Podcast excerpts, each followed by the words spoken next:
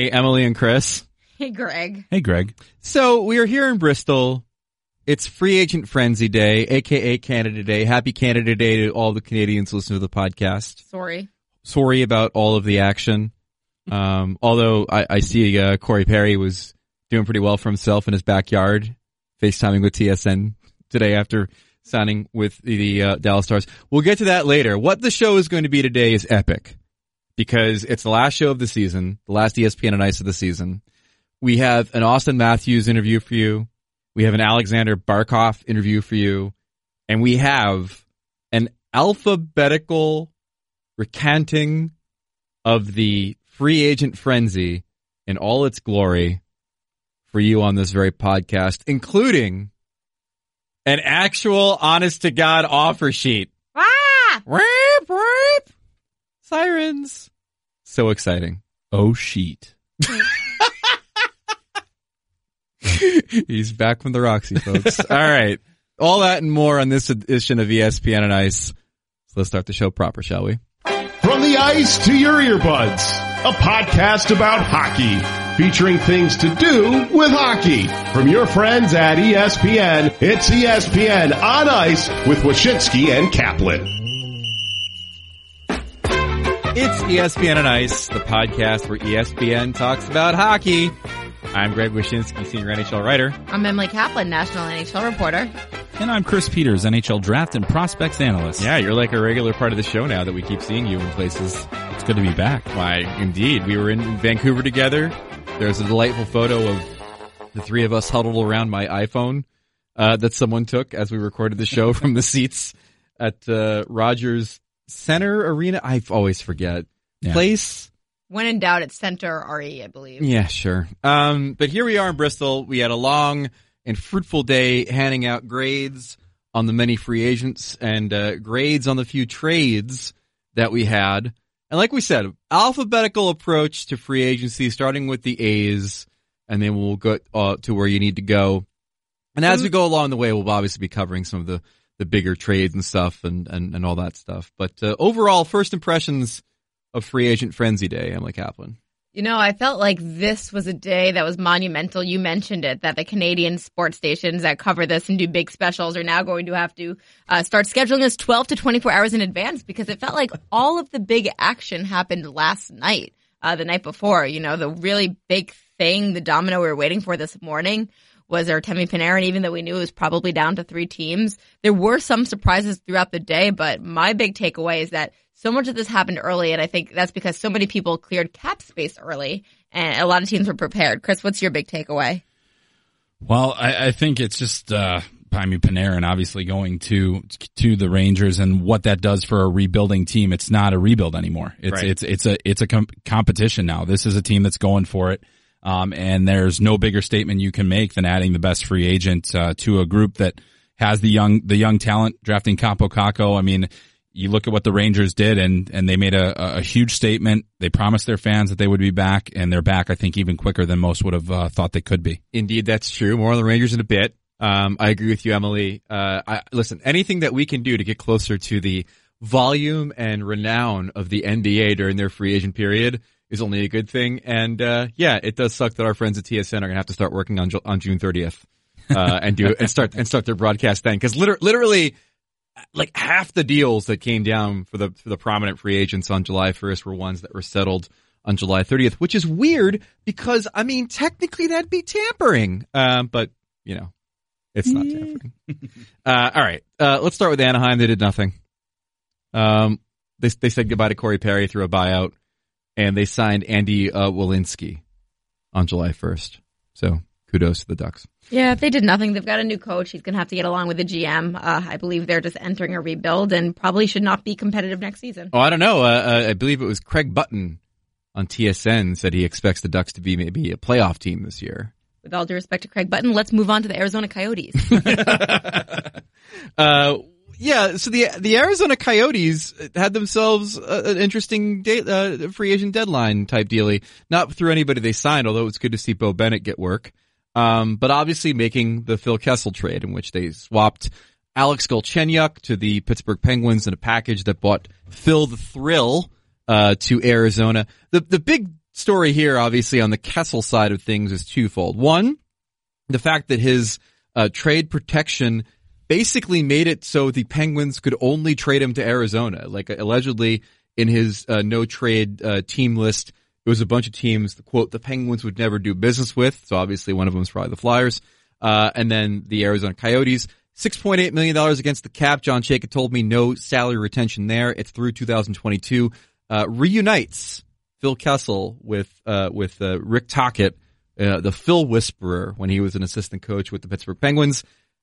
I mean, listen, from a Coyotes perspective, finite number of goal scorers that they could have brought in to have the kind of impact that Kessel probably should have.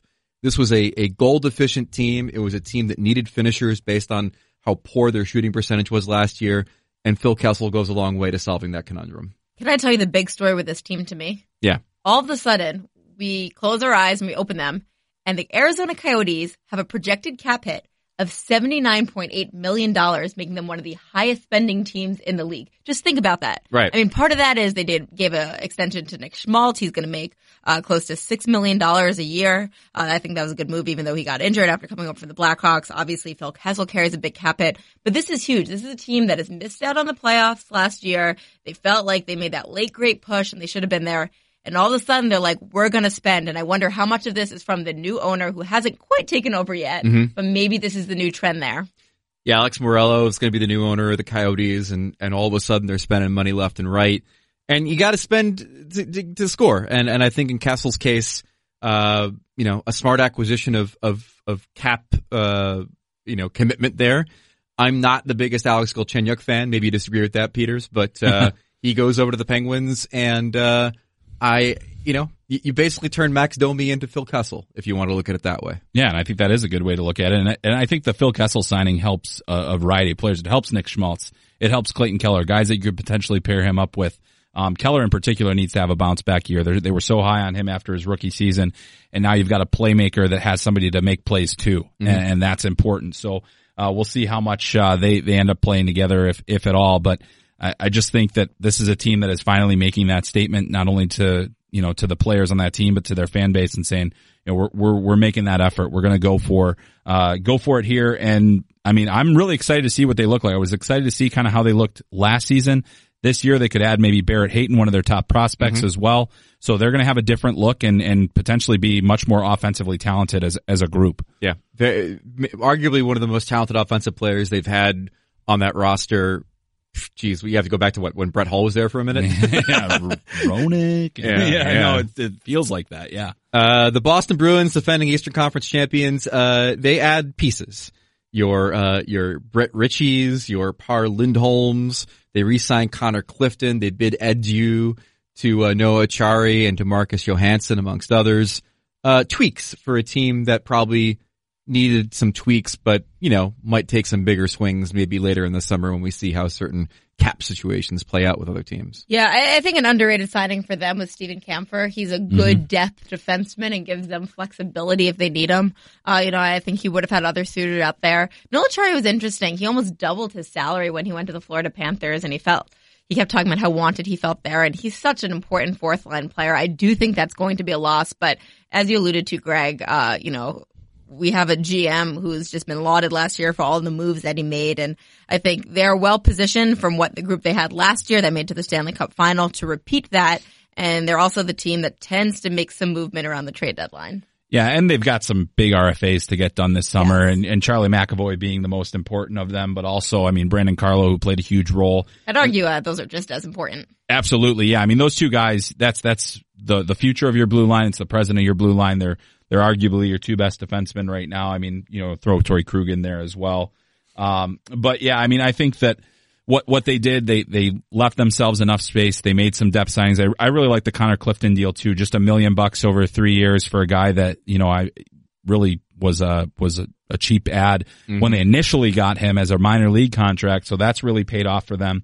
And will continue to. And yeah, but I mean, that Charlie McAvoy negotiation, I think, is going to be really interesting, and how that plays off of the Brandon Carlo signing as well. When those two deals get made, it's going to be fascinating to follow how Don Sweeney fits everybody into the space that they have. They certainly have the space to make something work.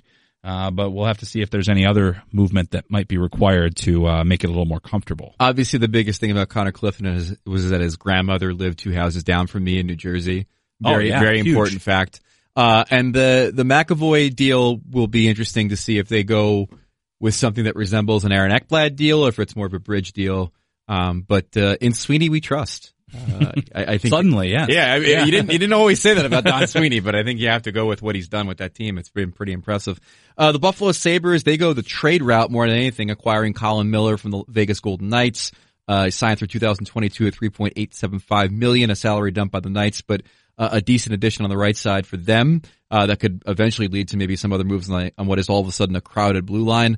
And then, of course, the Jimmy Vesey trade. Everything comes full circle, Chris, as Jimmy Vesey goes from the Rangers to the Buffalo Sabres, 1 year away from unrestricted free agency. Yeah, the guy that cost the Sabres 2 third-round picks 3 years apart. And you know what? Actually, this time around, it's an actual player. It's somebody that's you're not just paying a third-round pick to talk to him. They need scoring help. Jimmy Vesey can score. I don't think that he's lived up to the billing that he had when he was a college free agent that decided not to sign with Nashville, that Buffalo desperately wanted. They thought the Jack Eichel connection was going to work then. So there's a relationship there with Jack Eichel. So that helps as well. But yeah, Jimmy Vesey, it's a bit signing for them. It's a guy that they don't necessarily have to hold on to beyond next season. So there's not a huge commitment there.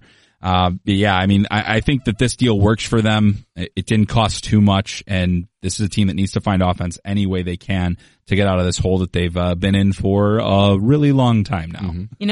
I see this free agency period by them, and I consider 1 year ago, Jason Botterill took the swing of all swings, and he made the Ryan O'Reilly trade, and the optics of it are not great now. No. You lose Ryan O'Reilly, he becomes a huge, important part of the Stanley Cup winning team, wins the Conn Smythe.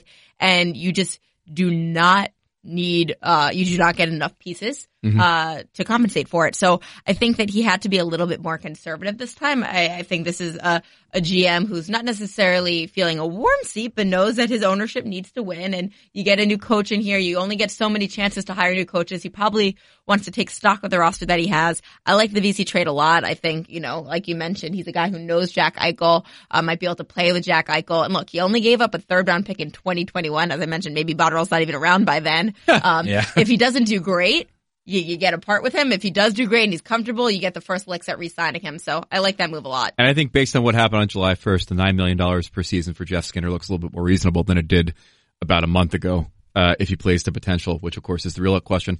We're gonna group up the Alberta teams because they are linked in some way here. So the Calgary Flames had a goalie by the name of Mike Smith.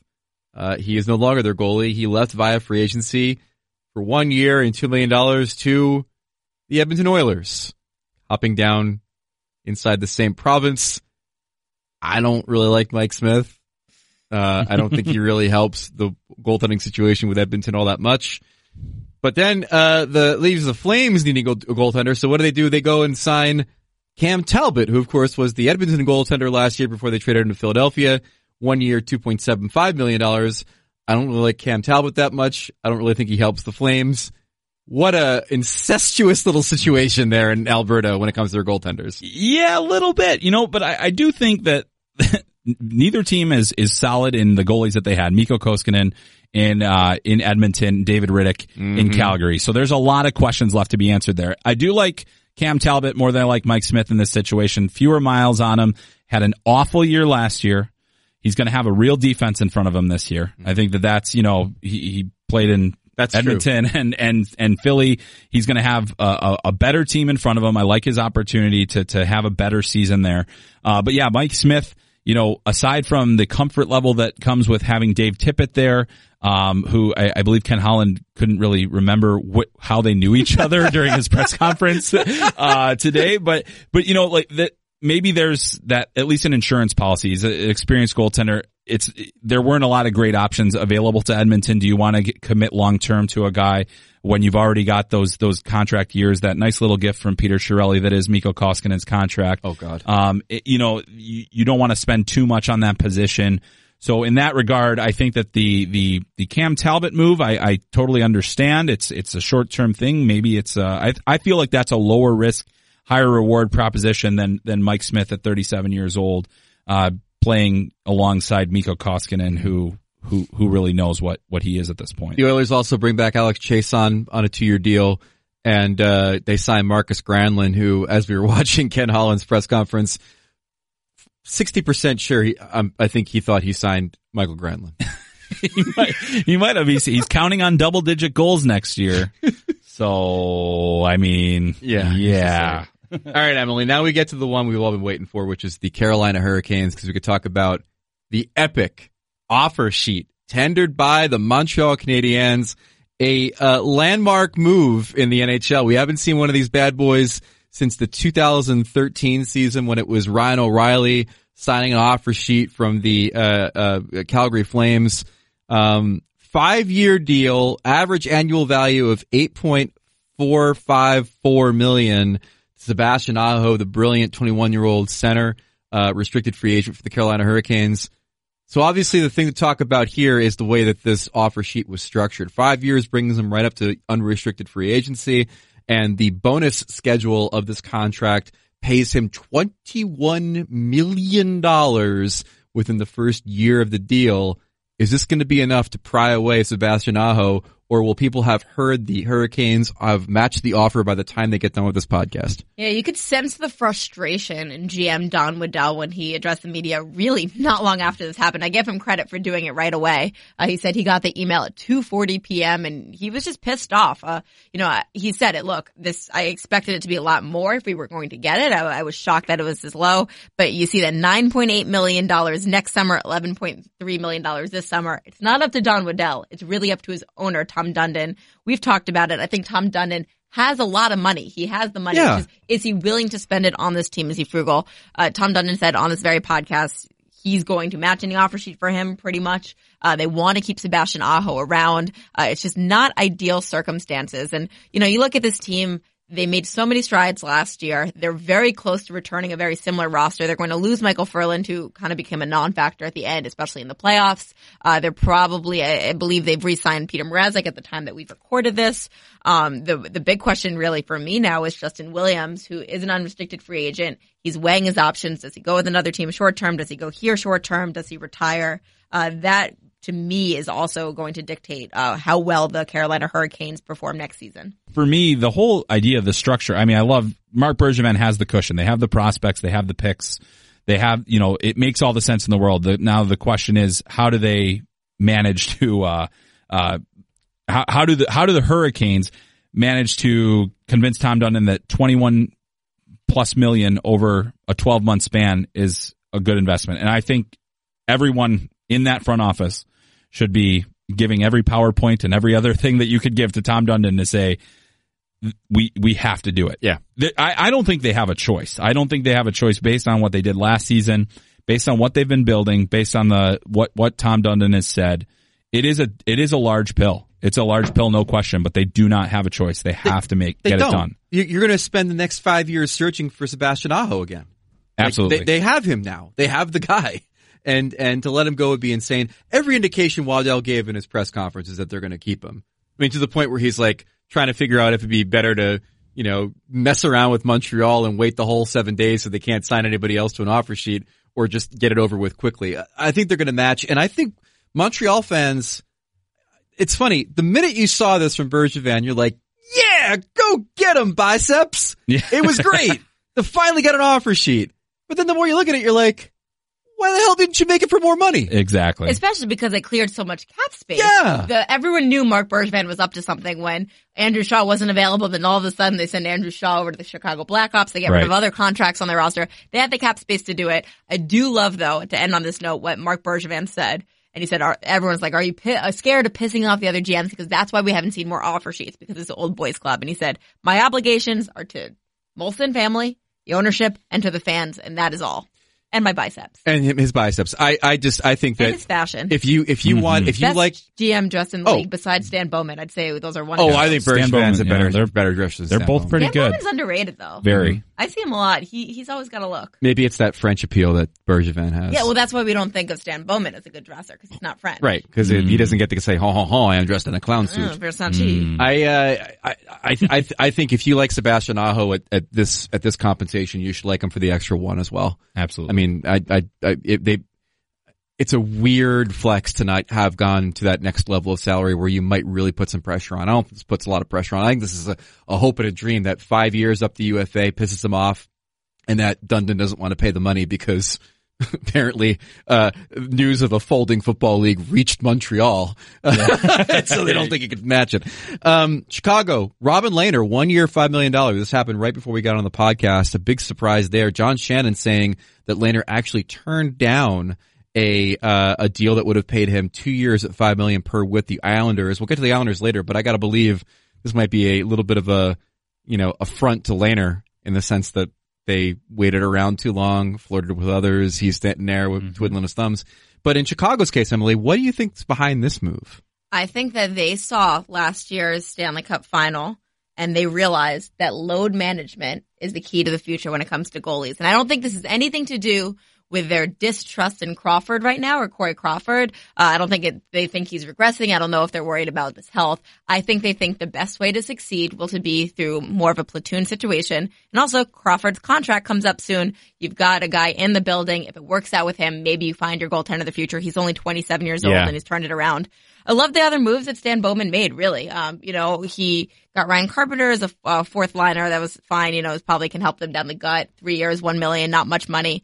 But the way he rehabbed that blue line in the last couple weeks, getting who did they get? They got Olimata. You got Talbot, Dahan. Yeah, it feels like forever ago now because so much has happened. But he made those frugal moves and didn't have to pay a lot for them. And Slater Cuckoo. Yeah. Well, I think this is interesting in a lot of ways. I mean, it's a lot of money to spend on the position. I mean, $11 million if you're combining the cap hits of Corey Crawford and Robin Lehner. But I agree to some extent about the load management, and also it does give you the safety net too. If Crawford gets injured again, we don't know kind of what his status is going to be. Mm-hmm. Colin Delia has been kind of the backup. I don't know if that's necessarily the guy that you want to pin your hopes on this season if everything falls apart. So I think that this is more insurance being bought for the work that was done on the blue line for Stan Bowman to say, we believe that we can contend right now. The defense was a problem last year. Goaltending was a problem at times last year. We feel that we've addressed that, and we feel like we have the horses up front. Maybe Kirby Dach can play right away for them, their most recent draft pick. So this is a roster that they should feel is a playoff contender at this point. And let's be honest, they made the Andrew Shaw trade with Montreal, and everybody sneered at it. Right. And the band back together. And then, 3 years at 3.9 per, based on what we saw on July 1st, that'd be a hell of a signing. Yeah. If it had been a signing instead of a trade. That's a good point. Kudos to Stan for a pretty strong July 1st. The Colorado Avalanche, speaking of strong, Pierre-Edward Bellemare, 2 years, 3.6 total. J'adore. I mean, Colin Wilson's back. Jonas Donskoy comes aboard. One of my favorite signings, 4 years, 3.9. 3.99 per, a little bit too much, I think, for Donskoy, but 4 years and a player that's got some real upside, in my opinion. And then the Andre Burakovsky trade, again, a guy who needs to kind of find his game a little bit again after leaving Washington. He's an RFA. They'll get him signed. The Colorado Avalanche, to me, had one mission this postseason, this offseason rather, which was fill out that forward group, make them a more dangerous team below the top line. I mean, the other mission obviously is getting Mikko Rantanen signed. They'll do that. That'll be no problem. I think Joe Sakic did really well for himself on July 1st. What say you, Emily? Yeah, I totally agree. I think the depth forwards are their biggest issues, and that's what they've shored up. They drafted really well. You got Newhook in the first round. You've got the best defenseman in Byram in the first round. Of course, you get Cale Makar in his first season. And you really couldn't spend that much money this July 1st because you've got the Mikko Rantanen deal you got to worry about. Landeskog gets up in 2 years. Mm-hmm. You then get Tyson Barrie up in a year. You got to worry about him. Eventually, you might have to rework that Nathan McKinnon contract when you figure out he's making $6.3 million, and that's just not cool in today's economy, in this economy. But you just can't spend that much money. You have to be frugal and work on the future. And if the devil showed anything this summer, it's that keep your cap space open because you never know what's going to come your way. And I think Colorado's kind of in that position. Yeah, and you know what was interesting to me is that Joe Sakic had readily admitted that they were in the Artemi Panarin sweepstakes. Oh, yeah. And this is... So this is not a bad consolation prize. Okay, so you didn't get Panarin, but you now have a lot of flexibility. You have better depth. You have these young guys coming up.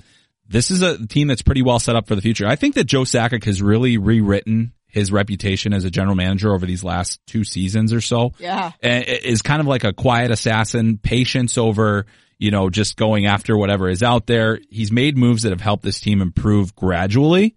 And hasn't gone, you know, the Panarin would have been an overextension potentially, but they knew where their number was. They didn't go over it. They didn't even come close to it, I don't think. And now they still have, they're in a very good position with a team that they can continue to build around. And as we've all mentioned, the Mikko Rantanen situation, you have a little bit more money to play with now. It turns out he wasn't just hired to sell season tickets as GM. He's pretty good at it. The Columbus Blue Jackets took it on a chin. Matt Duchene gone. Ryan Zingle, despite being from the Ohio State University, gone. And then, of course, Artemi Panarin and Sergei Bobrovsky, all gone. They save-faced a little bit with a 4-year deal worth $5.5 million against the cap for Gustav Nyquist, who I think is a good signing and a number that is right around where he should come in at. They didn't overcompensate necessarily. And then they get Ryan Murray re-signed, but, you know, it's just, listen, I'm not going to give him grief. I was leading the parade. I was holding the torch, leading the mob, towards the promised land on, shoot your shot, go for it all in, Jarmo Kekalainen. But it kind of hurts right now, doesn't it? I think it has to hurt a little bit, but some of the consolation prizes here, they signed Emil Bemstrom, they had Alexander Texier last year. These are young guys that they think can be on their team next year. They're going to help. They have to get the Zach Werenski contract done. They've got a lot of that's their most important thing to do right now. That's got to be the priority. It definitely hurts. I think you see all those guys out the door. There's no question it should hurt. However, they have a good core of defensemen. They've got some options in net. We'll see if, you know, who knows if Korpisalo can ever kind of figure it out. Yeah. And they at least got themselves. And they have a goalie named Elvis. Elvis Merzlikins, who I adore. Very good prospect. So this is going to be, you know, they went for it. It didn't work out, but it didn't cost them all of their good prospects. Mm-hmm. It did cost them some draft picks. They did not have a fun draft this year. But aside from that, I think that they're still, you know, they're not as competitive as they were before, but they have their core with guys like Cam Atkinson, Seth Jones, obviously being a Norris contender on an annual basis. There are things there that they can continue to build around that, you know, would it be nice to have Artemi Panarin? Sure. But they still, they're not dead yet. It just occurred to me how painful it's going to be when Elvis gets pulled from games and how many Elvis has left the building. Oh, God. Yeah, I'm jokes. Just going to pivot from that one. Oh, look, there's not much more for me to say about this team. I do like the Gustav Nyquist signing, though. I think that's a decent price for a top six forward. And I also wonder if he's the guy that they might try to put next to Alexander Wenberg to try to get him going, because that's the guy they've been trying to get going for some time. Let's move on. That might not be able to. You might not be able to start that mower. That's not salvageable. No, but do you know what is salvageable? What? The Dallas Stars playoff hopes. Holy cow, sexiest offseason for Jim Nill in the history of sexy offseasons. And he's had a few. He's got everyone. You know what's so funny about this is that after the last couple of years where he went swinging for the big names, he was trying to be in on guys like Erik Karlsson. He was in on John Tavares. He was trying to get these guys saying, look, it's a great place to play. The tax situation's awesome. We've got cool guys. They didn't get any of them, and now they seem to get all these old veterans, and they're going to be fun to watch. Yeah, this could be the greatest summer of 2016 ever, or it could be a really good summer of 2019. Pavelski, 3 years, $7 million per. I love this signing to the ends of the earth. He does everything that you need for him to do on this team. He's going to anchor another scoring line behind the top line. He's a net front presence that they lack. He's a guy who leads by example. He's a playoff performer. He's also made of adamantium, apparently, so I don't buy the fact that even though he's going to be 35 years old, that this is going to be a bad contract by the end of it. I love the signing. And then the other two, Andre Sekera bought out by Edmonton, Corey Perry bought out by the Ducks. You know, 1.5 for Perry, 1.5 for Sekera, 1 year term. You're just hoping for something there. And if you get it out of Perry, if all of a sudden he becomes at least a third of what Corey Perry used to be, you're in good shape.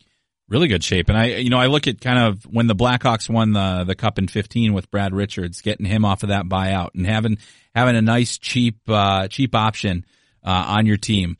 I think that's kind of the situation, the model that you can follow with Corey Perry. You know, We don't know how much the injuries are going to impact him in terms of his ability to play at pace, but I do know that around the net, his hands are still pretty quick. Mm-hmm. He can finish. He's another guy that I think fits into that mold. And then, again, this is another team that's going to really have to look at their blue line. And I'm curious. You know, we're going to see kind of how things work out. They paid a pretty big ticket for Esa Lindell. Obviously, they're going to be riding Miro Heiskanen even more next season. You know, Ben Bishop is back there. All the pieces are in place for them to be one of the top teams in the Central Division. It's going to be another year where it's really difficult. But again, you know, Jim Nill he gets a lot of credit in the summer. And then it doesn't, you know, we have to wait and see each time because they haven't always panned out. But this is another strong showing from him in the offseason. Give something for people to be excited about. Mm-hmm. And I think that there's more teeth to this now. I think Joe Pavelski in particular is going to be, you know, a potential game-changing player for this team. Yeah, for sure. The Detroit Red Wings, there it is. That team did nothing. They signed Valtteri Fupala, who said he's friends with Steve Yzerman. That's all I really don't need to know there. The Edmonton Oilers did nothing, really, like we talked about before. They're a team, though, that I would not be shocked if you see Patrick Maroon return to. Big rig. Maybe recapture that magic with Connor McDavid he had in that one playoff run. Absolutely, as he's, I guess, not going to be in St. Louis anymore.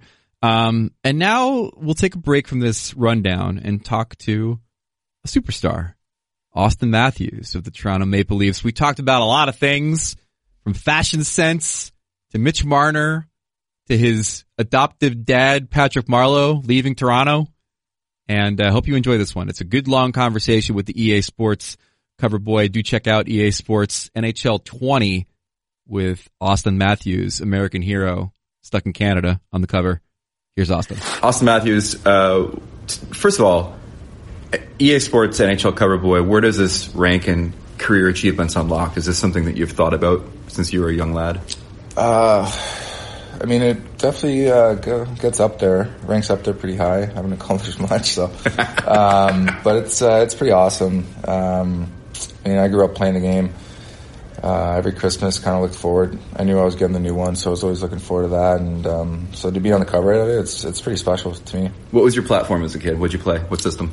I played Xbox for the most part. Mm-hmm. I actually the whole time. But my first game was on the PlayStation Portable, NHL 06. I think Ovechkin was on the cover of it. Nice. And that was kind of the first kind of kickstart, and then went off from there. Were you just strictly sports games, or did you play other stuff? Pretty much just sports games. NHL, I liked like Madden and stuff like that, but NHL was kind of going up as my number one game. Cool. Do you still play today? Are you like a phantom player in like online leagues and people don't know they're playing against Auston Matthews? I wish. I'm not good enough, but I do play. Yeah, I go like through these weird stretches where I'll like play lots of video games and then I'll like won't turn on my Xbox for like 6 months. Yeah, that's kind of like what I'm doing right now. But I played PK a little bit yesterday when we were doing some stuff, and I kicked his ass. So I know I still got it. Have you been able to avoid the Fortnite craze? The Fortnite curse? Craze. Oh, craze? Yeah. A little bit. Like, I've played it. I went through, like I said, stretches where I played video games, like, quite a bit, and Fortnite was one of them, but, I don't think it ever got to the point where I was, like, playing all night. Right. And, like, not sleeping. Like, it wasn't, like, affecting, like, my everyday life, but, I definitely would, you know, play 3 hours a day, 4 hours a day, get home from practice and log on and play with all the boys, but, I don't think there was anything too crazy. No, you're not from Finland, so no, exactly. I wanted to bug you about fashion because in the last year you have done GQ. You did another magazine too, right? Right. Everything you did immediately went viral because people were going crazy about it. And I was reading a bit about your. First of all, how did you get into fashion? Like, at what age were you like, I'm going to dress better than my peers? I've always kind of been into it, but like until like I actually like had money, right? Like I didn't really like. So I think kind of like Switzerland was nice, just because it's different over there, and that's probably kind of like how it started. And then it was probably brutal. Like I can't imagine. I don't even remember what I was wearing when I was in Switzerland, but 18-year-old kid finally like getting a paycheck, and then like, all right, I'm gonna buy some crazy shit because you're in Europe, and that's what the crazy shit is. Yeah, exactly. Yeah, so I was like, all right, let's see how it goes, and then. I don't know, that's kind of how it's like where it started, how it started, and then just kind of went from there. I found it interesting because I read that you like that was it a Rolex I guess it was that you bought like the first time you had a contract. That's like reminds me of back in the day, like my dad's generation would buy like a Cadillac when they first got their first paycheck, but like for you it's like buy the Rolex was the play. Why I mean it wasn't the that was probably like the first thing like getting to the NHL that like I guess I bought, and I don't know. I think I didn't like have a watch, and I like jewelry, like I like bracelets and stuff like that. And so I wanted a watch, and went to some guys on the team who knew people, and I ended up getting a watch, and you know, I loved it.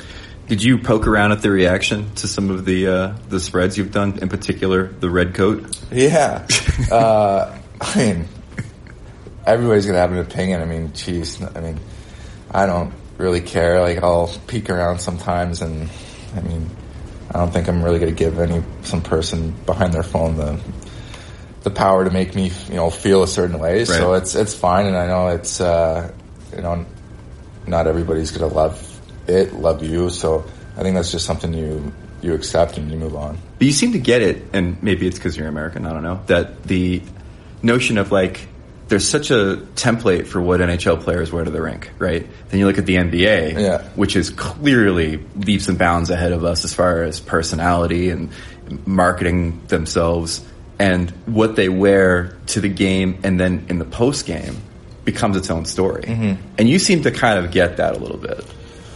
Yeah, I mean, they've kind of turned it into like a business platform essentially. It's like, you know, they're profiting off of wearing whatever they're wearing, and it's obviously like a big runway for them, and I think it kind of like helps out everybody, the NBA, the players, the marketability of each individual, and you know, I guess it's kind of everybody's kind of profiting and benefiting off of that. So I mean, like you said, it's NHL is kind of a bit behind that, but I think it's kind of getting to the point, especially you got younger guys that come in, and you know, they're not just wearing a traditional, you know, black suit to the game. It's, you know, different stuff, hats and whatever. And it's kind of not getting to that level, but it's kind of growing more and more, and, kind of taking off, I guess. We were talking a little bit before about the Apple commercials that you and Mitch did. And, you know, the fact is that I think this generation of players, not only because the game's opened up and you can be a little bit more expressive with how you play, but it seems this generation's a little bit more assertive in trying to get their brand out there and get their personalities out there, which I mean, as a guy who's been writing hockey for a long time, I've been waiting forever for that to happen. And I think like fans too, like they want to see that, and that's why every time you see, I mean, for myself when I was younger, like when those HBO 24/7 shows came out, when it was like Pittsburgh and like New York and all those teams, it was awesome. Like you couldn't get enough of it. I'd sit on YouTube and watch those like over and over. And I think that's what fans really like. And, you know, I think that's what is kind of happening more and more, is kind of getting into that kind of stuff and kind of giving fans, you know, a little bit of a behind the scenes kind of access and to what our everyday lives are. Cause it's not just hockey, right? We do other stuff. We enjoy, you know, have other hobbies, enjoy different things, and you kind of get, you know, a sense of that, and you learn more about somebody. And I mean, fans, they love that stuff, and as a fan growing up, I loved it too. Yeah, that was the first 24/7 Pittsburgh and Washington was the first time I realized Sid wasn't a robot. Yeah, like seeing him in the hotel room, just like seeing him as one of the boys was something that I think none of us really got to see before, just because he's like here and the rest of them are kind of here. So you're right, man. That was sort of an eye-opening thing, and it's good to see. And at the end of the day, man, like the ad that you did, it resonated in a way that few others do. I mean, you could do, you know, Reebok ads where you just get up to the camera and be like, I'm wearing Reeboks or whatever. Not to, as he points to his guy. But it's like, that commercial felt so organic. And even if some of the stuff was a little bit staged as far as like location and stuff, it just felt real. Yeah. I mean, and it was for the most part. I mean, you know, a couple takes. I'm videotaping, so obviously I had no idea what I was doing, so I had to do a couple different takes and everything. But how did you get to be the cinematographer? I mean, how did you divvy up the roles? I don't know. I showed up and they're like, all right, like take this, and got a little tool, and you're gonna follow Mitch around all day. So I was like, all right, this should be easy enough, and it wasn't. It was a pretty tough task, but I mean, all in all, it was a lot of fun. Cool. on the hockey front. Well, first of all, how many times have you been to the awards now? This is my second time. Second time. Was the first time, I'm going to guess no because of where you grew up, was the first time you were in Vegas? No, I played a lot of hockey tournaments here actually, so I spent a lot of time here growing up. But did you ever get to go to Vegas? No. Yeah, well, not when you're 13. Right, yeah. Parents, now you got that Rolex money. Yeah, so. For some reason the parents love coming here, but they all showed up to the rink in sunglasses the next day. But yeah, I haven't... growing up, I played a bunch of tournaments here, but never really got to experience it. Obviously, I was like 12. The awards seemed like a real chill time, as far as like connecting with maybe guys that you don't get to see a lot and that kind of thing. I was talking to some of the players, the availability yesterday, and it just seems like it's an event that you're kind of okay with. One, because it's in Vegas, but two, because you get to kind of see people away from the rink a little bit. Mm-hmm. Yeah, I mean, it's nice. It's easy for me. It's an hour flight, so it's close and. And you know, you run into guys. Everybody's pretty much staying in the same hotel, and you know, guys are around and. Going to different events and, you know, dinners and, you know, nightlife, casino kind of stuff like that. So, you run into guys and it's always nice, you know, whether you know them or not, just to kind of bounce around and just say hi and just chat for a bit. Yeah, it was weird. It's weird seeing you guys in the wild. Like, I saw Giordano before pushing his kid in the stroller. Yeah. And like, I was five hours where he could probably win the Norris. Yeah, exactly. Yeah, that's funny. It's pretty good. All right, Leaf stuff. How many days did it take for you to decompress after a series like that? It takes a while. I think once the kind of finals is over and it kind of winds down, like I guess now it's you kind of get your mind off of the season itself and start kind of focusing on the next season, and so it definitely leaves a bit of a sour taste in your mouth, especially when you play a team and you know. Game 7, you're 60 minutes away, you know, maybe moving on in the next round, and then you see the team that obviously moved on, go to the cup final. Yeah. I mean, it's almost like a what could have been kind of thing. So it's definitely it leaves a sour taste in your mouth, but you know, I think use it as motivation. And then you know, kind of talking with Tracos earlier, just you know, with Toronto winning the NBA title, you see just the excitement and passion and just craziness, you know, in the streets and the parade of, you know, them winning a title. It you know, gives you motivation as well to accomplish that ultimate goal, just because, I mean, Toronto's it's a sports city, and obviously hockey's at the top of that list. Yeah, you could basically, like, Photoshop in your mind Leafs jerseys on that crowd, yeah, right? Yeah, blue, right? So yeah. It serves as you know, a lot of motivation for us as players to get to that next level, and you know, as individuals and as a team. Mm-hmm. Did you? I mean, can you be a fan and watch the final after that, or is it just because Boston's in a little bit tough? I mean, I think you like watch, but I don't watch much after. You're out. Yeah, you're like every hockey fan then. Yeah, so like it's you know, watch a couple games here and there, and then like one of my best friends and from home, he plays in the AHL and he always throws it on, and like I'm just like I really don't want to watch this, but it's like I'm not gonna say like turn it off. So we end up watching a couple games, and then you know, watch the finals, and then that's about it. And we also talked about it All-Star. I don't think at that point you had signed yet, right? No, right. And we talked about you signing, what that meant for Mitch, and then obviously this has become a weird summer. My mentions are flooded every day with you and Mitch stuff. How's that been? Has it been awkward for you at all? Or still kind of business is business? What you did doesn't affect that? Yeah, I mean, no, not really. We talked a couple times this season, not even like about hockey or contracts. I don't even remember what it was about. I think he was like, and he was here for Matt Martin's bachelor party. He was like texting me like before, asking me if I was going. And I think I actually had my other buddy's bachelor party, and then just whatever. So I don't think that stuff like really affects like our relationship or our whole dynamic, and I think it's just business is business, and you know, he's doing you know, their team is doing what they feel is best for him, and I mean, he has the absolute right to do that. And I guess the last question, now that you mentioned it, because I'm curious, because I've been here for them, what does an NHL player bachelor party in Las Vegas look like? Are there rooms that I could never see in my entire life that you guys are getting into? It's fun, yeah. I mean, that's about all I can say. It's really fun. That's all I got for it. Well, we are enacting the what happens in Vegas stays in Vegas amendment. try and with that, thank you for your time, Auston Matthews. Yeah. Our thanks to the good people at EA Sports for putting that together with Auston Matthews, and our thanks to Auston for his time and candor in that conversation. Let's get back to it. Florida Panthers, they don't get the double. They didn't get Panarin. They got Bobrovsky. And boy, howdy did they pay Bobrovsky, Emily. 7 years, $10 million a season for Sergei Bobrovsky.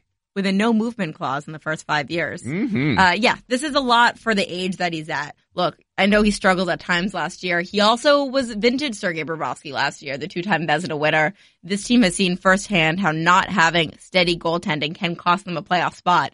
They need to shore it up. It was an expensive price. They need to do it. I like the other moves that they made, though. I gushed about Noel Acciari. I thought he was going to be the underrated signing of the year. Getting him for 3 years with a total cap, total for $5 million, I think is great. He's a high-energy motor player. Joel Quenneville's going to love him. Brett Connolly, good signing. He'll be good in there. Probably third-line winger role. Mm-hmm. You know, maybe he bumps up to the second. This is a team, by the way, we've talked so much about the big targets that they need to make with Artemi Panarin and Sergei Bobrovsky, but they needed depth forwards, and they need to round that out. They've got some good high-end forwards, but they need to round it out there. Anton Strålman still making $5.5 million, which is crazy to me, but look, he's a good NHL defenseman. Mm-hmm. This team is better than they were last year, and that's the important thing. I just don't know if they're as good as we expected them to be when they signed Joel Quenneville and started having these big aspirations about signing the best free agents. But again, $10 million a season for Bobrovsky, if they win within the next 4 years, is going to look great. It's just that when he's 36. Yeah, but you know what? Dale Tellin is 99% not going to be the GM by the end of that contract. I can put that guarantee in there. You love this whole like the scorched earth GM thing where they're making these deals knowing they aren't going to have to pay the piper when they come up for. It's so funny to me, and then I also love the other end of it where like you see the Vancouver Canucks draft Vasily, the Russian kid, and it's like, well, even if Jim Benning's not the GM, this will be his legacy. The great drafting of when he finally comes over from Russia. Indeed, the Minnesota Wild. All right. Yeah. Paul Fenton. So that's all I have to say. Matt Zuccarello was signed to a baffling contract, 5 years, $6 million per season. It's not the contract necessarily that's baffling. The cap, it's fine. Yeah, the cap, it's fine is exactly where you'd expect it to be. 5 years, maybe somebody gives him 5 years to get Matt Zuccarello on their championship contending team, which is not the Minnesota Wild. No. They are old. And they are nowhere near being amongst the top-tier teams in the Western Conference. So getting Zuccarello is baffling, but not nearly as baffling as the quote that is now being circled around the hockey world from GM Paul Fenton of the Minnesota Wild, who said, quote, about Matt Zuccarello, "I told him when I was talking to him that he's like a lizard, the way a lizard takes his tongue and sticks it as far as it does and retrieves what it was trying to do." Anybody have the Paul Fenton decoder ring and want to take a gander at what exactly is being said here about Matt Zuccarello? No. I'm going to pass. All right. I believe he's saying that Matt Zuccarello may be some sort of reptilian alien that's come to this earth. Would not shock me. They also signed Ryan Hartman, a guy that, you know, has had some tough luck lately with trades. He's, you know, not a top six forward by any means, but a high energy guy. I think he's going to help them out a lot. Now, hold on. Let's talk about this. Do you buy the notion that he knew what was going on when he got bought out by the Predators? Do you think that he knew what was going on, or do you think that he did not have a satellite phone and was lying about being connected to society when that was going down? I have a lot of questions. He was in Chicago my first year coming to be, and he's an American kid. I just don't know what he was doing in Canada without service. Like that was my really good question. Fishing up there, though. I mean, this time of year, but you know, get remote and yeah. I mean, if you're a guy that's kind of on the bubble, why wouldn't you leave the country and be unconnected to anyone? Mm-hmm. I mean, I don't blame him for that, but maybe he should have taken Paul Fenton with him. To be honest, man, it's tough being a Wild fan right now. It's a weird situation. Not great. The Montreal Canadiens, we talked about the offer sheet before. Also, they signed Keith Kincaid 1 year, $1.75 million. Kincaid pissed me off twice by kind of saying it was good to be in a hockey city finally. No. The question was totally stacked against him with James Duthie saying, "You haven't played in a hockey market before." Yeah, okay. He could have corrected him, sure. Yeah, he could have. And then also saying that Montreal bagels, those thin wafers that fold under any condiment are akin to the glorious bagels, meaty bagels of New York City. as far as quality goes. Just an affront, really. Kincaid, get out of this country. We don't need you anymore with these horrible opinions that you've spouted out on TSN on trade deadline day. The Nashville Predators, Matt Duchene. There's two things we know about the trade, the free agent frenzy. It's that there's tampering all over the place, and that Matt Duchene was going to sign with the Nashville Predators. He loves country music. There's nowhere else you can listen to country music than Nashville. This is true. 7 years, $8 million against the cap, right around where actually he should be. It's good to see that they didn't blow out the cap to get him, but hopefully solves the biggest issue with this Predators team for years, which is who's putting the puck in the net outside of the top line. And if it's Matt Duchene anchoring your second line, pretty good move. I don't quite know what they do with Kyle Turris. They turn him into a winger. They move him out. Nobody wants him. But Matt Duchene to the Predators, Chris. I mean, I think he's a really good stylistic fit for the way that Peter Laviolette wants to play as well. I mean, I just think that up-tempo style is perfect for him. I think it's also great that Matt could get a record deal now. He's right there where he could get a nice contract, maybe work with some of the celebrities of Nashville music, because that apparently is extremely important. We forgot this. Yeah, and he has cowboy boots and a cowboy hat, and I mean he's got it all. Mm-hmm. So yeah, but I think this is a team that is perpetually in go for it mode right now. We're trying to be contenders. I think they're so close. They had to make some sacrifices, obviously, on their blue line. PK Subban moving out. They have very high hopes for Dante Fabro, who's probably one of, their top prospect outside of Aili Tolvanen, and a guy that they think could maybe even hop into their top four for spells next season. So it's going to be interesting to see kind of how that blue line adjusts to the change, without PK Subban. But obviously up front, they're a better team now, and Duchene, I just think, is a very good stylistic fit for this team. Indeed. And likes country music. Big time. Yeah. Oh, an amateur sleuth figured out. He bought property. Oh, in Nashville? Yeah, like a while ago, months ago. Oh. And he said it was for Airbnb purposes. Yeah, okay. Mm-hmm. You could probably do pretty well. The Devils make a really interesting signing. Wayne Simmons, 1 year, $5 million against the cap. If this works and he becomes the net front presence on their power play that they need after Brian Boyle was no longer there last season, could be a nice little move.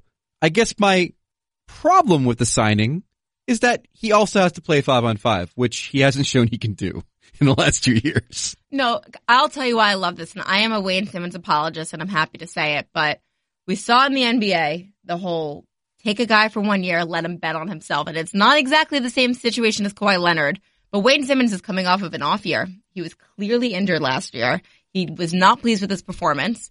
He was getting some, he wanted term, and he was getting some interest for term from other teams, and Minnesota Wild were reportedly very interested.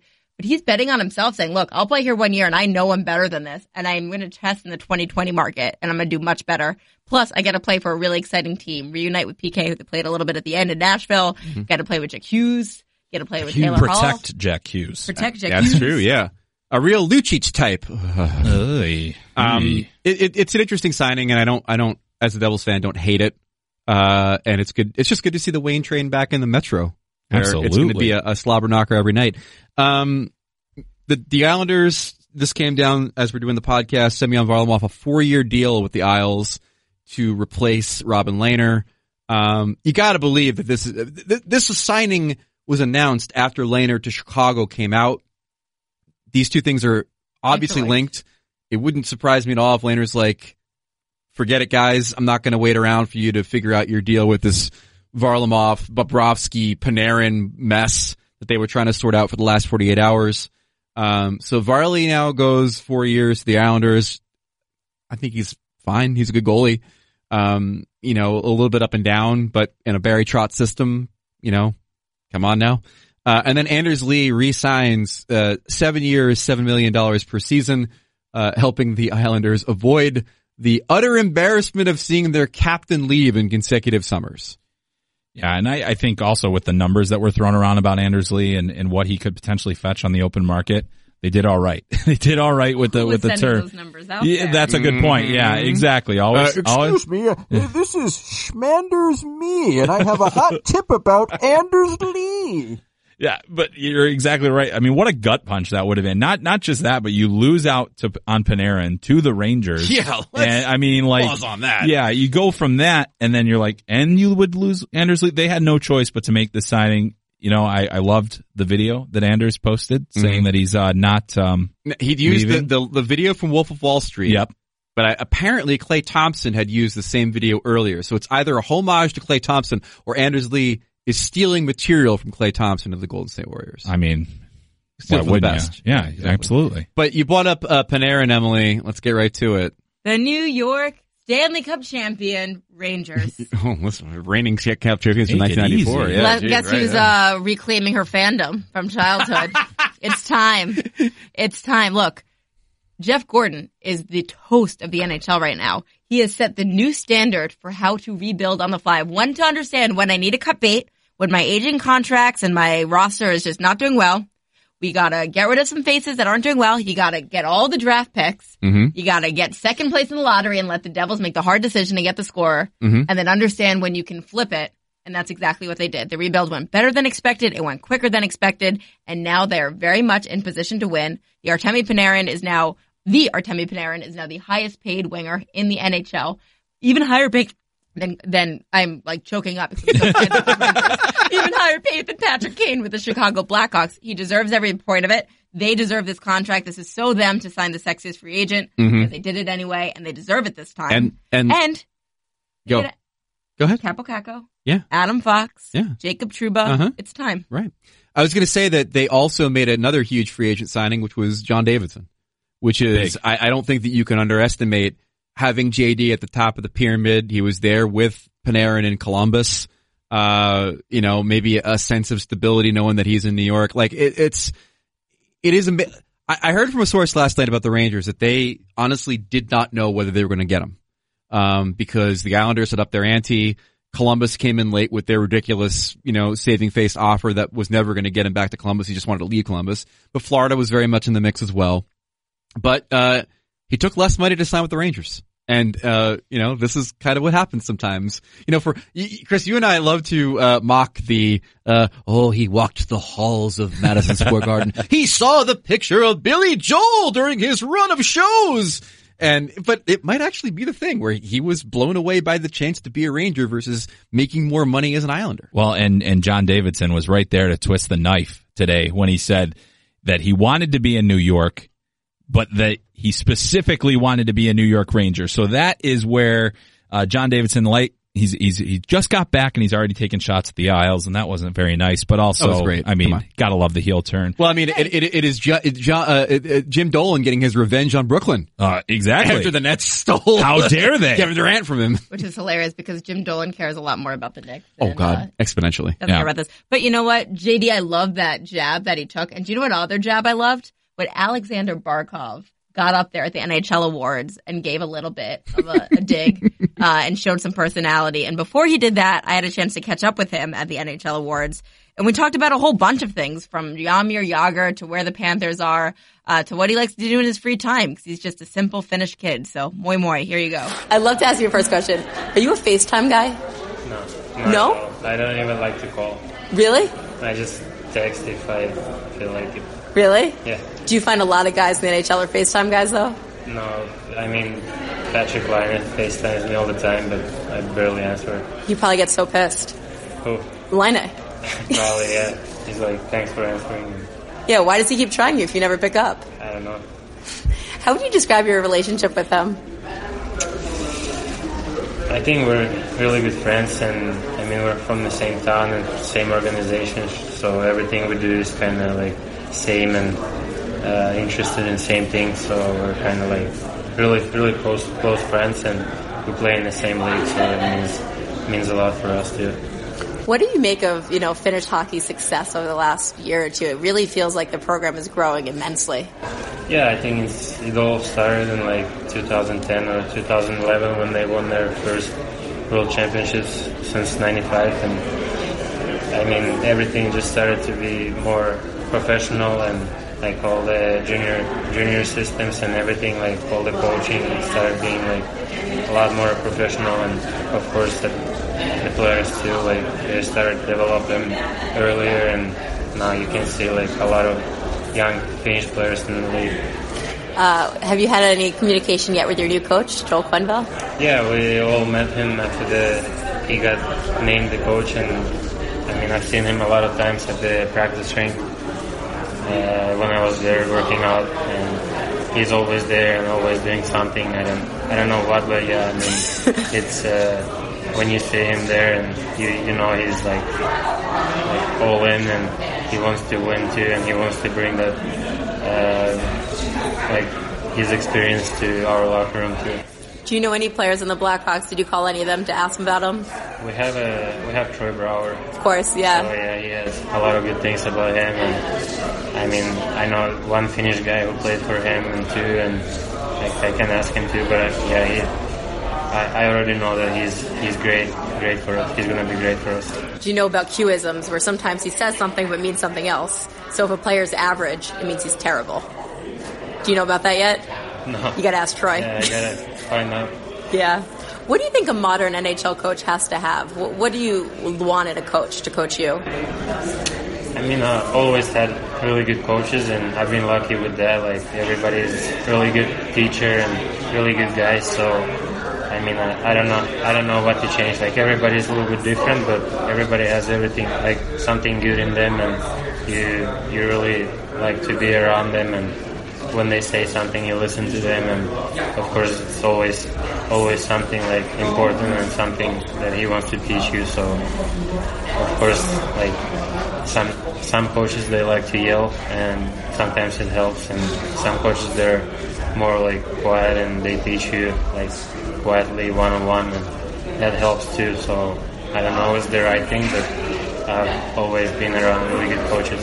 Who's been the one coach that's most impactful in your career? Maybe in juniors or on the world stage? Or there's a lot. Like, I've learned a lot from every coach I've had, and I mean, I know we had a lot of success with Gallant, and we won the division and made the playoffs for the first time in my life and in my career, and it was a good time. And Bugner, he taught a lot, and even Tom Rowe and Horacek and Dinin, all the coaches I had here in the Panthers, they were good, and every coach in Finland too, and in the national team. So I don't really have one, but everybody I learned a lot from them. Seems like a lot of people in the NHL are talking about the Panthers this summer. You guys get Coach Q. You've got a lot of cap space. It seems like you might spend it. What is that like? Do you kind of feel that excitement or momentum?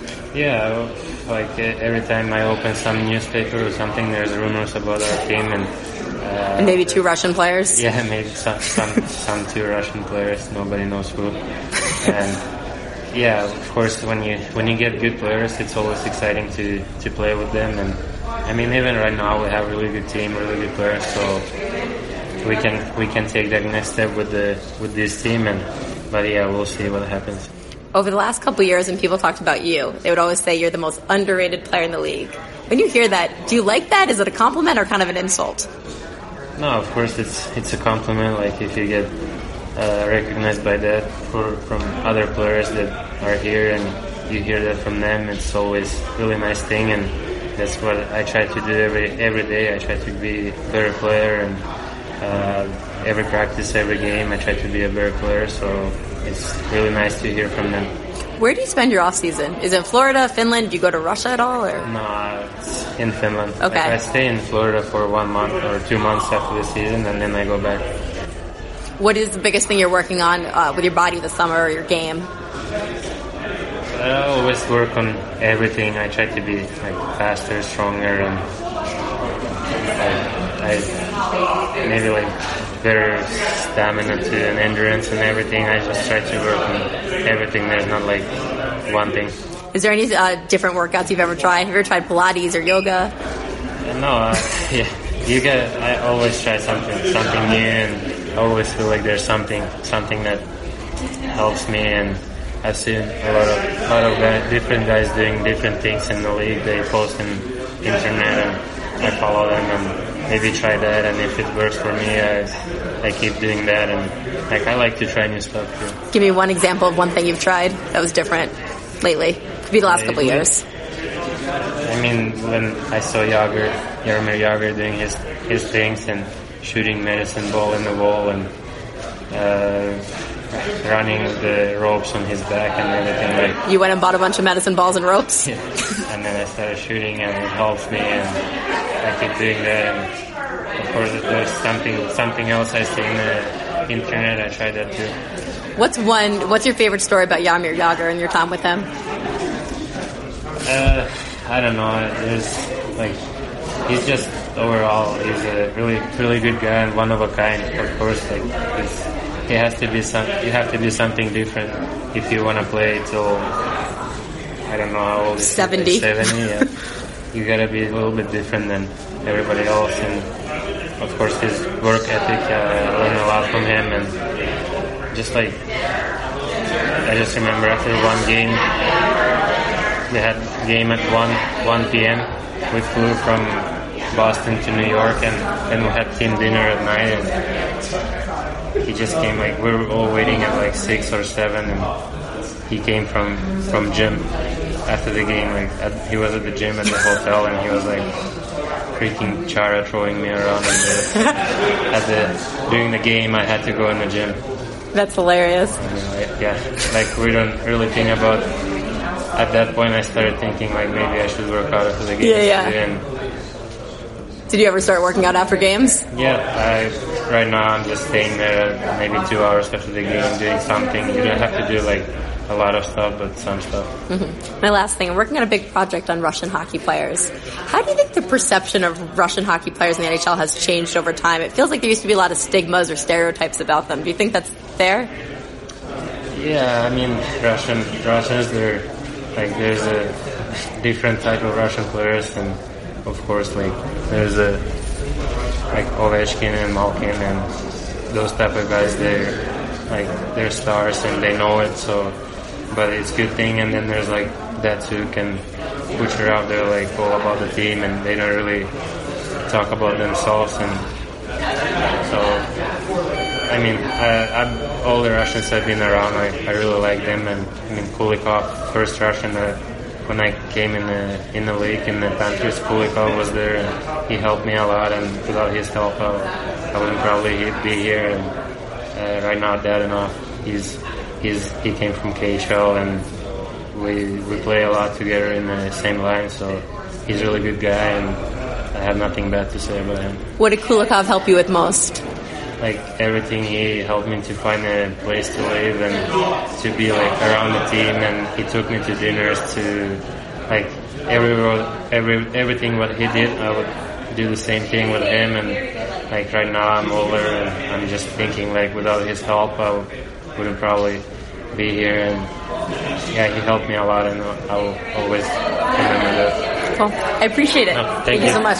Our thanks to Sasha Barkov and the Florida Panthers for that chat with our favorite two-way future Selke winning center. The Ottawa Senators and Pierre Dorion made a trade.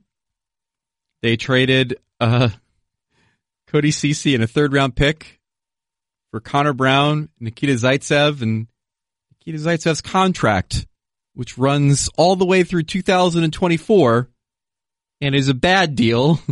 One might say a toxic contract, a contract the Leafs were desperately trying to get rid of, and Pierre Dorion paid them a third-round pick for the honor of taking it on. Yeah, and even a prospect got thrown in there. They gave assets to the Toronto Marlies too. I mean, they're helping everybody out. Chris Peters, who booked this? Well, Conrad, I gotta say, the best part of Pierre Dorion's press conference today was when he was asked what Nikita Zaitsev brings to the Ottawa Senators, and his pause might as well have been 3 hours long, because this, I mean. It's a hard deal to explain. Mm-hmm. This is, I will say the Senators do have probably the best prospect system in the entire NHL. They're a team. So they're a team. They have guys. There are some bodies there. They also brought in Ron Hainsey.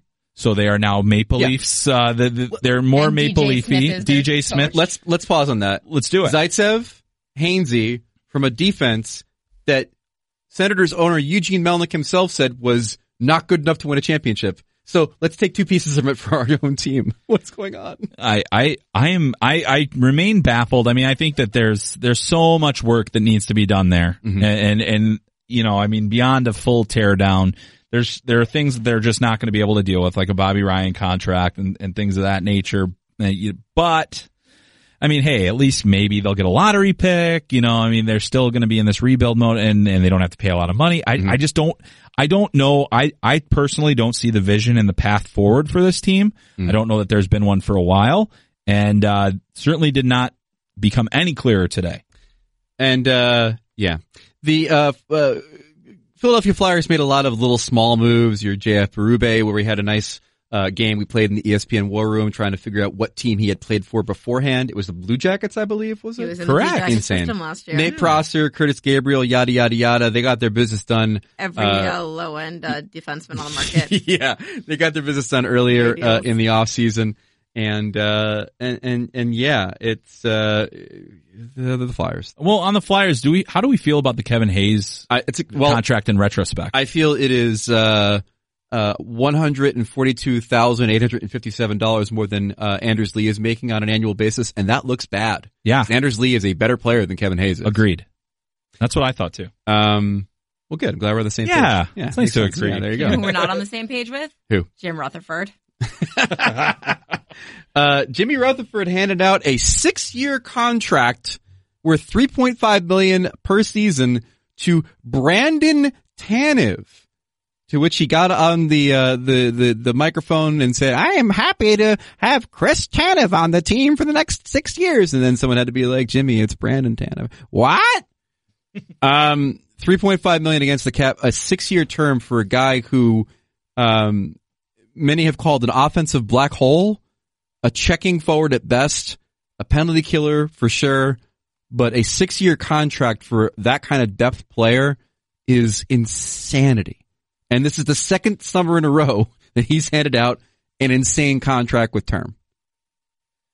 Yeah, I mean, I think I like Brandon Tanev, the way that he plays and what he brings, but then you look at that term, you look at that contract, you just look at it on Cap Friendly or whatever website you use to look at contracts, and it jumps out at you like a big sore thumb. And, mm-hmm.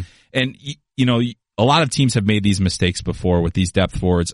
Unfortunately, guys like Tanev are very replaceable. Mm-hmm. I mean, that's just the way it is. You have guys, maybe not the Penguins because they haven't had many draft picks, so they don't have much of a prospect system, but those guys are you can find kind of anywhere. I mean, and Tanev does it better than most in terms of his ability to play with speed and a checking role and play with energy, but not at that. I mean, it's beyond explanation really for a team that's trying to get back into Stanley Cup contention. Emily, you like Galchenyuk for the Penguins on that Kessel deal? I do. You know, look, the Phil Kessel situation is what it is. It clearly was some kind of fracture between the player and the team, and you have to move him. And if you're going to move him, it's good to get a young center and good to get a young, exciting player like Alex Galchenyuk, who, in my opinion, I know he's been moved around twice now, but hasn't realized his full potential and potentially could now that he's on a Sidney Crosby-led team. Look, Chris mentioned it. This is still a team that doesn't have a great prospect system. They've mortgaged a lot to get to where they are. They're still up against the cap as usual, so they couldn't really do much. But I think it's fine. And look, we're not Hall of Famers. Jim Rutherford is a Hall of Famer. Two-time Stanley Cup champion with two different teams. Well, three-time, I guess, technically, since they won back-to-back. The San Jose Sharks lose Pavelski. That's a financial situation as much as it's not wanting to give him that third year on the contract. Timo Meier resigns as an RFA 4 years, $24 million. So they get some personal business done. I you know, it's still one of these situations where the Erik Karlsson contract has a domino effect, and it's going to be interesting to see how Doug Wilson continues to maneuver that. The Stanley Cup champion St. Louis Blues say goodbye to Pat Maroon, resign Sammy Blais, although I want to call him Sammy Blaze for obvious reasons, and they sign Aussie Nathan Walker to a 2-year, $1.4 million contract. Not bad, Greg. I tried to maneuver it as best I could. My Australian is very weak. I do a much better New Zealand. How do you say San Antonio Rampage in Australia? Going down under, mate. The deal I was most surprised by with this is, look, I thought they were going to take a similar approach to the Washington Capitals last year and try to keep the band back together. Carl Gunnarsson, 2 years, a little under $2 million per. We've talked about that before. We all thought that was going to be he goes somewhere else, makes a lot of money for the rings in the room thing. Mm-hmm. But it didn't happen. He's not there. The Tampa Bay Lightning, no rings in that room. Curtis McElhinney, 2-year deal, 2.6 total to back up Andre Vasilevsky. I like that move a lot. Yeah, good for him. It's an upgrade over Louis Domingue. And Luke Shen for $700K, a 1-year deal to try to fill out that blue line. The Lightning right now, their biggest concern is Braden Point. 100%. And honestly, their best move happened at draft weekend, unloading JT Miller's contract for really good draft picks. Yeah. And Point, it should be said, from the sound of things, he doesn't want to leave. So that's they've got that going for them. They don't have a situation where Mark Bergevin's up there going, "Oh, Sebastian Aho, he wants to leave Carolina." Like clearly Braden Point does not want to leave Tampa, so they're in good shape there with the RFA thing. So that's business that has to get done there. All right, the Toronto Maple Leafs, it's good that we did it alphabetical order because a lot happened for the Leafs by the time we got to them. A blockbuster trade. The Leafs get defenseman Tyson Barrie, center Alex Kerfoot, a 6th-round pick in 2020 from the Colorado Avalanche in exchange for Nazem Kadri, defenseman Kylie Rosen, and Toronto's 3rd-round selection in 2020. Colorado retains 50% of Barrie's average annual value of $5.5 million, so the Leafs get cap relief in this deal. What do you think, Emily? My first instinct is that Kadri is a better player than Kerfoot, even though Kerfoot's great. But Tyson Barrie is much better than Cal Rosen, and a 3rd-round pick is better than a 6th-round pick. And, I talked about the Philadelphia Flyers. I was talking about Wayne Simmons and the lessons from Kawhi Leonard. No, I'm throwing that analogy away. This is where it comes in. This is where they're borrowing insight from across the hall with what Kawhi Leonard did. Tyson Barrie is going to be due for a very big contract next summer. I don't know if the Leafs can afford it. But they need a win now, and he's going to be really good for them next year. So it doesn't matter if he walks after next year. They're going to use his services because they need to upgrade that blue line. Yeah, at a bargain rate. And when he does leave, they are probably banking on at least one of Timothy Liljegren or Rasmus Sandin being ready to jump in there. So that softens the blow of potentially losing him for nothing. I think it's a great piece of business by Kyle Dubas, the cap space plus a top 4 defenseman, a right shot defenseman. Those guys obviously always in demand. So, I think that this is a big win for the Leafs. It fits all of their needs. And then also for Colorado, they lost Carl Soderberg. So now they bring in Nazem Kadri to be a depth center for them. So that helps them as well.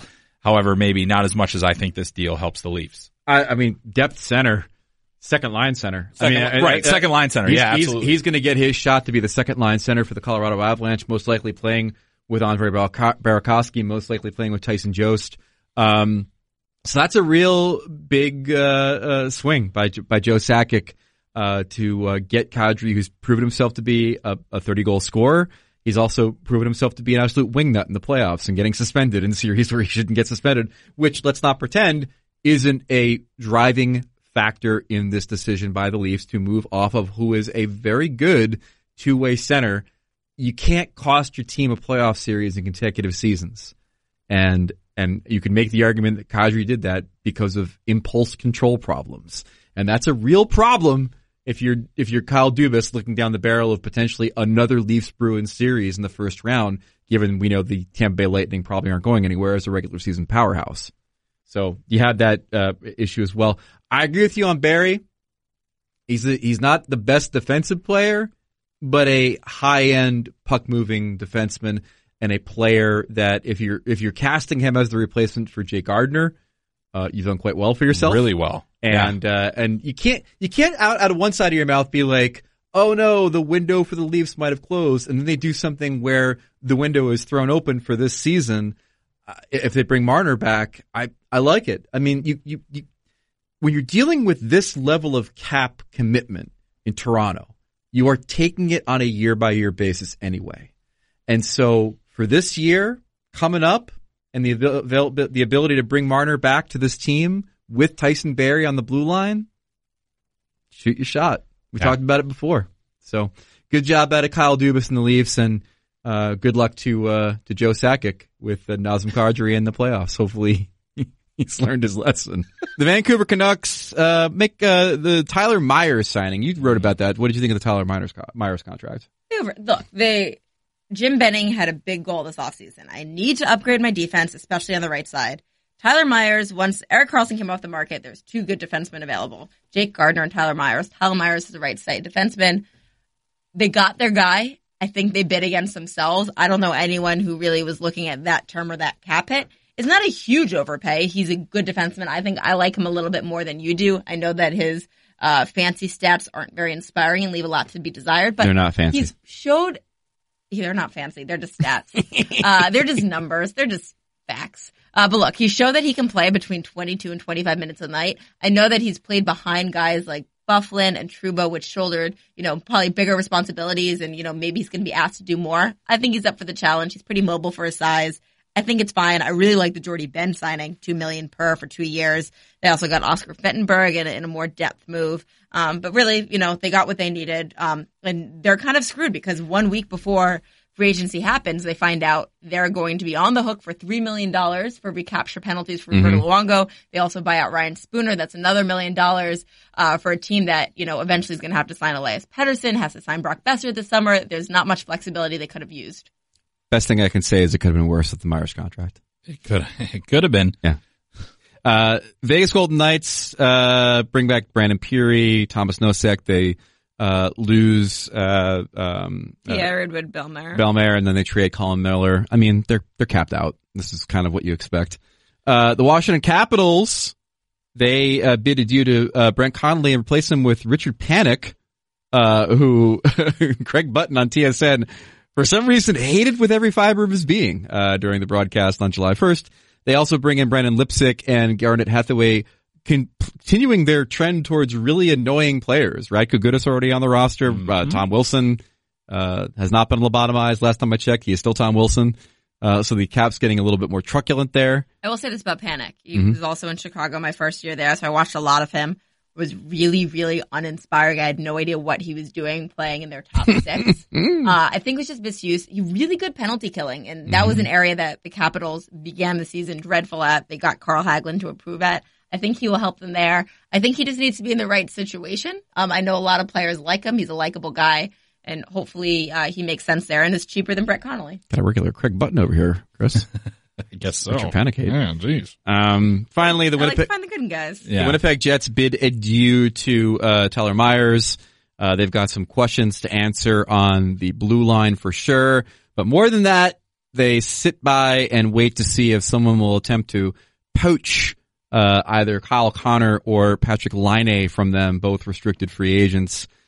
Connor, you've been hearing little dribs and drabs of people reaching out to him potentially. That might be coming from his camp to try to expedite a contract, but something worth watching. They have a ton of cap space. They're obviously going to match whatever comes down the pike for either of those guys. Yeah, they're well set up to handle the guys that they have.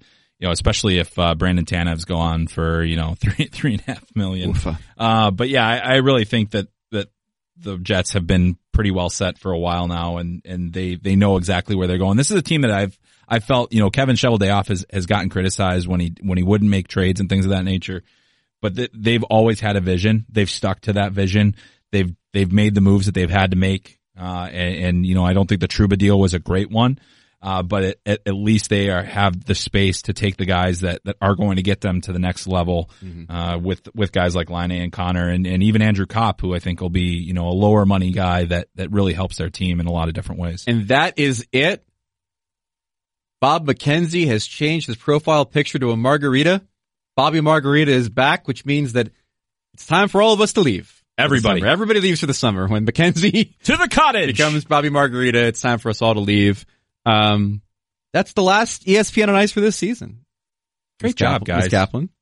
Mr. Great show. A pleasure, as always, to have done this show with you for the length of the year. Yours as well. I feel really grateful that I can be a part of this. I'm grateful for our relationship as coworkers and grateful that we've been able to include Chris Peters, who is just honestly a wealth of information. Anytime I talk to him, this guy's awesome. Too smart. Yeah, well, grateful for you guys having me. It's always a pleasure. Our thanks to Ryan Matlock, who puts the show together when we have random dribs and drabs of audio that need to be pieced together. He does a very good job. Show wouldn't happen without him. Our thanks to Luis Coronado for putting the show in the place that it's in. It's great. And thanks to everybody for listening to the show. Because without you, we probably wouldn't do it. Just like it. unsubscribe, resubscribe, review us 5 times, and we'll see you in September. Yeah, and also, yeah, before I say bye, like, thanks also for supporting all of our work on ESPN.com this year. Numbers were really good. People were very happy. Continued growth, all that stuff. And tell a friend that you're digging what we do, because it always helps. So thanks for supporting us. Thanks for watching all of our stuff and listening to all our stuff. I'm not getting choked up. I just said it like a frog. Yeah, that's weird. I'm gonna miss you guys this summer. Yeah, that's all. So thanks, and we'll talk to you next season. Bye. Bye. Bye.